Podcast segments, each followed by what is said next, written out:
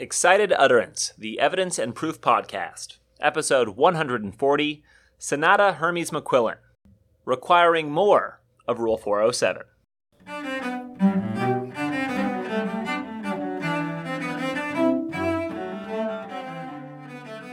Welcome to Excited Utterance. I'm your host, Alex Nunn, from the University of Arkansas School of Law. Excited Utterance is your podcast for cutting edge scholarship and developments in the world of evidence and proof. We bring virtual workshops to you throughout the academic year. Joining me on the podcast today is Professor Cynara Hermes McQuillan, an assistant professor at the Touro Law Center.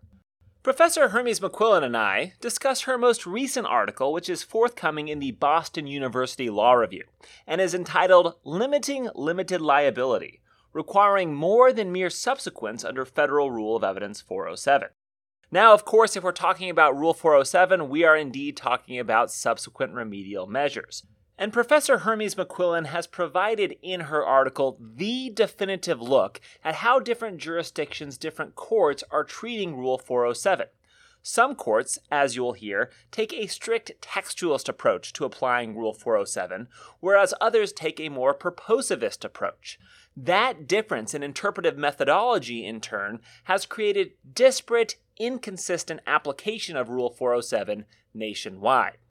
Professor Hermes McQuillan and I discuss this differing treatment and think about the best path forward for not only Rule 407, but the federal rules of evidence generally.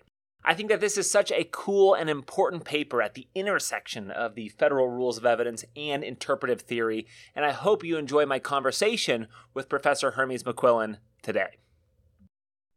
Cynara, welcome to Excited Utterance. Thank you, Alex, so much. I'm very excited to be here. So, your paper today focuses on subsequent remedial measures, which is really a topic that always fascinates me. Uh, and I want to begin, maybe if our listeners don't have a background in evidence law, with kind of a preliminary or just a baseline question. And that is just to have you remind us what exactly is a subsequent remedial measure? Sure. So, in a nutshell, when we think about a subsequent remedial measure, it's an action that's taken by someone to prevent repetition of a previous harm. So, when I'm teaching my students, the classic example I give them is the salting of an icy sidewalk after someone has slipped to prevent someone else from slipping. Because had you iced that sidewalk in the first place, that initial person would probably not have slipped. Perfect. And generally stated, uh, let's continue to remind our listeners here how do the federal rules of evidence treat these subsequent remedial measures? So, the federal rules of evidence prohibit the introduction of subsequent remedial measures as proof of fault or liability for the injury at issue in litigation because their goal is to encourage people to engage in this type of social good, right? We want to have people do these beneficial behaviors. So if we hold them accountable, then they're less likely to engage in that behavior. Perfect. Well, that seems simple enough, right? But your paper, which is such an insightful look at Rule 407, I couldn't recommend this paper to our listeners more highly. It notes that despite the facial simplicity of 407, courts have actually been somewhat inconsistent when applying Rule 407 in the courtroom. And specifically in your piece, you detail two cases that highlight that inconsistency. So I want to walk through those two cases. If you would, tell us first about the initial case that you discuss. Sure. So the first case, which is a more recent case, it was decided in 2021, it's in re Davol, and it comes out of the Southern District of Ohio. And interestingly enough, it's a bellwether trial. So this is a multi-district litigation against these defendants, Davol and CR Bard. And if you do a quick Google, you will see that these manufacturers and developers of these medical devices, in particular, this specific suit was a hernia mesh, has been involved in thousands of lawsuits so, in this particular case, you have a plaintiff that's suing for injuries resulting from implantation of that allegedly defective hernia mesh device, which is made of a particular material called polypropylene. The plaintiff alleged that they developed these intra abdominal adhesions after their surgery in 2015 and claimed that the defendants knew that polypropylene was not suitable for permanent implantation in the human body and that they knew that the fibers within that material would increase an inflammatory response. So, to support their argument, the plaintiff sought to introduce the defendant's responses to a Federal Drug Administration audit in 2017 and a study that was initiated by the defendants in response to a European regulation related to surgical mesh. So these two documents, the plaintiff believed that it showed the defendants knew, or at least were aware of the dangers associated with those fibers of the mesh prior to this plaintiff's surgery. As you can imagine, the defendants moved to exclude that evidence on several grounds, including that the documents were inadmissible subsequent remedial measures since they were measures taken post injury. So here we have a situation where the district court looked to both arguments, right? And found that the defendant's interpretation of 407 was overly broad and concluded that 407 requires a nexus, right? Some type of connection between the injury itself and the measure that is done by the defendant. And so here, the district court concluded that the plaintiff's injury did not trigger the defendant's response to the FDA audit, and it didn't trigger the defendant's response to the study, right? It was the FDA that triggered it, and it was the European regulation that triggered it. And so, because of that, neither of those would be excluded under 407. And your paper notes that this case involving the surgical mesh, it's actually inconsistent with a case from a second jurisdiction. I mentioned this in, at the top of my first question. So, what's the second case that highlights this inconsistency? The second case, Clopec versus Federal Insurance Company, was decided by the Seventh Circuit Court of Appeals in 2007. So it's a little bit older, but still relevant to highlight this point. It originated in the Western District of Wisconsin and there, the plaintiff sued a medical device manufacturer for injuries that they allegedly sustained as a result of plaintiff's unintended overuse of a cooling device that had been prescribed by their surgeon. So the plaintiff had undergone fusion surgery on their toe and was prescribed this device as part of their post-operative treatment to reduce swelling at the surgical site. Well, the plaintiff allegedly wore this cooling device continuously. And unfortunately, that continuous use caused permanent damage to the tissue surrounding their operated toe. So ultimately, as a result of that damage, the tissue had to be amputated, and essentially, the plaintiff's toe was in a worse shape than it was originally. So at trial, the plaintiff alleged that the product was defective and that the manufacturer failed to warn against the continuous use of the device. And they wanted to introduce evidence that the manufacturer had changed the product's warning label after the plaintiff's injury, advising against continuous use. So the plaintiff essentially argued the manufacturer's label change was not related to safety concerns and was not in response to that plaintiff's particular injury, and so should not be considered a subsequent remedial measure. The district court denied the plaintiff's request, and the Seventh Circuit affirmed. The Seventh Circuit looked to the language of Rule 407, looked to the plain meaning of the text of 407, and concluded that the defendant's motive for making the change was irrelevant. They actually used the words irrelevant. The Seventh Circuit determined that all Rule 407 requires is that the subsequent measure decreases the likelihood of the injury. So, as long as you have a post injury measure and that measure decreases the likelihood of injury, 407 excludes it. And so ultimately, the Seventh Circuit concluded that the evidence was inadmissible. I want to follow up on on something that you just mentioned, and that's that the Seventh Circuit, when making this decision, it was looking at the text of Rule 407. And I'm curious as I'm listening to that, What is the ambiguity in the text that's driving the different outcomes in these different jurisdictions? What's the language, if I phrase this question differently, in Rule 407 that courts are perhaps reading differently to produce these different results? So the rule says when measures are taken that would have made an earlier injury or harm less likely to occur, evidence of the subsequent measures is not admissible to prove liability, fault, etc. So in my mind, it seems to be unclear whether the subsequent remedial measure, the measure that would have made the earlier injury or harm less likely, whether it has to be in response to the particular injury at issue at trial, meaning it's unclear whether there needs to be a causal connection between the harm and the measure required, right? Because it's simply saying when measures are taken, but it doesn't make it clear whether it has to be measures taken as a result of the earlier injury. So let's turn now to interpretive theory to explore this a bit further, because I'm curious how do you think a textualist judge would resolve that ambiguity, would read Rule 407?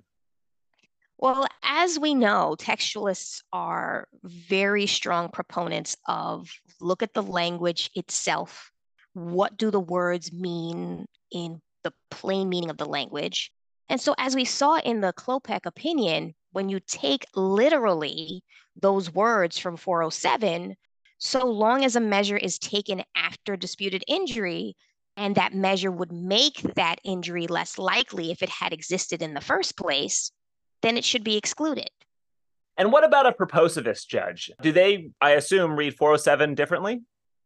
They do. So a purposivist judge looks at intent, the purpose that the drafters had when they created or wrote that statute. And that should inform not only the reading of the statute's language, but also the application of that statute. So, as we saw in the Davol case, since the intent behind the rule is to encourage people to engage in socially beneficial behavior, it doesn't make sense to exclude evidence of a measure that has no connection to the injury at issue.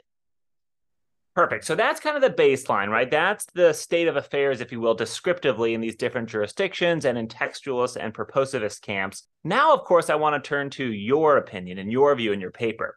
So, first, maybe if we look at the textualist reading, what's your opinion on that? So, to me, a textualist reading of the rule is overly broad, considering the rationale for drafting the rule in the first place. Because not only does it over exclude potentially relevant evidence, but it potentially excludes probative evidence from consideration and allows, in my opinion, for unlimited requests to shield any evidence subsequent to an injury causing event, so long as the measure would have made the injury or harm less likely to occur. And to me, that result is illogical and it begs for a method of interpretation that avoids, in essence, an absurd result. So, clear problems with the textualist reading. I think I agree with you there. Is it safe to say then that you're gravitating towards the proposivist interpretation of Rule 407? Absolutely. I believe that a proposivist approach prevents 407 from becoming a rule of unlimited exclusion while still encouraging public safety, because that was why the drafters created 407 in the first place. So it allows the rule to remain true to the ideals behind not only the rule itself, but the federal rules of evidence as a whole, as intended by Congress. And if you'll indulge me for a second, I want to expand our conversation beyond Rule 407 for just one question, because I'm curious as we're talking about textualism and purposivism. Do you think that judges should perhaps adopt a purposivist reading of other evidentiary rules, not just Rule 407 as well. I mean, I'm certainly one who falls in that camp. My scholarship has been encouraging a more progressive purposivist reading of the rules. And I'm curious if you see other areas where purposivism might take hold in evidence law. I mean, aren't we all textualists now? or only when According it suits to the us? justices, yes. Sorry, I couldn't resist that one. Uh, fantastic. I'm going to sound like a typical lawyer right now because, of course, I think we need to start with the text in the sense of let's see what the language says. But in my mind, there's a purpose There's a goal behind those words. And when we look to the federal rules as a whole, the goal of the federal rules of evidence is to ensure fairness and justice through consistency. And I emphasize consistency. And so that purpose should mean something. And if the federal rules of evidence was the result of a significant amount of time, the writing, the rewriting of the rules to ensure that that goal was met, and that the policies that drove those rules was met, to have a judge read a rule plainly and kind of contradict the policy behind the rule, in my mind, is troubling. Which is one of the reasons why I loved your article that called for living evidentiary theory, because thinking about rules from not only a purposivist perspective, but also a holistic perspective, I think makes a lot of sense. Awesome. Well, I appreciate that. And I couldn't agree with you more. I think that holistic approach, accounting for both text and purpose, is what could really rejuvenate not just Rule 407, but evidence law as a whole. I have one final question for you. This has been such a wonderful conversation. I've been so interested in your take on Rule 407. I'm curious, you have such a definitive look on the rule. What's next for the literature? It might not be on 407. This might be the 407 article, but is there another type of paper that could shed further light on this issue or an adjacent issue? You know, as you can imagine, I have a lot of thoughts. At the moment, I'm looking at whether revising rules is the solution. And I know that's dangerous territory. And that's kind of what I'm exploring right now. I don't have a clear answer for that yet, but I can't help but think that if courts are going to continue to look at the rules through a textualist lens, which we know is going to happen, and will lead to further splits in authority, then I'm exploring how do we ensure that the language of the rules really encompass their true purpose. That's kind of where I'm heading right now. Well, Cynara, this has been a wonderful conversation. Thank you so much for coming on the show. Thank you so much for having me. I really appreciated it. As I mentioned at the top of the podcast, I think Professor Hermes McQuillan's paper provides such an excellent opportunity for us to really consider the intersection of evidence law and interpretive theory. Now, initially, you might think that evidence law is something of an odd nexus for deep conversations about interpretation. After all, the federal rules of evidence are supposed to be quite straightforward, a code that you can quickly apply in the courtroom with minimal ambiguity as to how that application is actually supposed to work. And yet, as you scan the rules of evidence, you can pretty quickly see how interpretive methodology is going to be outcome determinative for many admissibility determinations. Take the most common example that is often pointed to in the federal rules of evidence, that would be Rule 410. Now, under the text of Rule 410, statements made during plea negotiations or plea, plea offers are inadmissible against the defendant who participated.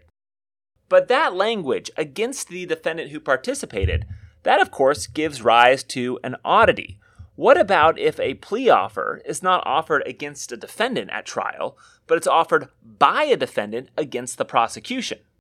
At least from a textual standpoint, that use does not fit within the exclusionary scope of Rule 410. But of course, from a purposivist perspective, this evidence shouldn't be admitted at all. The purpose of Rule 410, the policy that Congress was trying to further, was to foster frank, open, honest plea negotiations. And if a prosecutor is afraid that every statement that she makes during plea negotiations, every plea offer that she proffers, that that is going to later be used against her at trial, well, that's going to have a huge chilling effect on the plea negotiation process generally, counteracting Congress's policy again. And therefore, the purposivist judge would say, hey, we're going to expand the exclusionary scope of Rule 410 to not just encompass statements made by the defendant and offered against the defendant, but also statements made by the prosecution offered against the prosecution.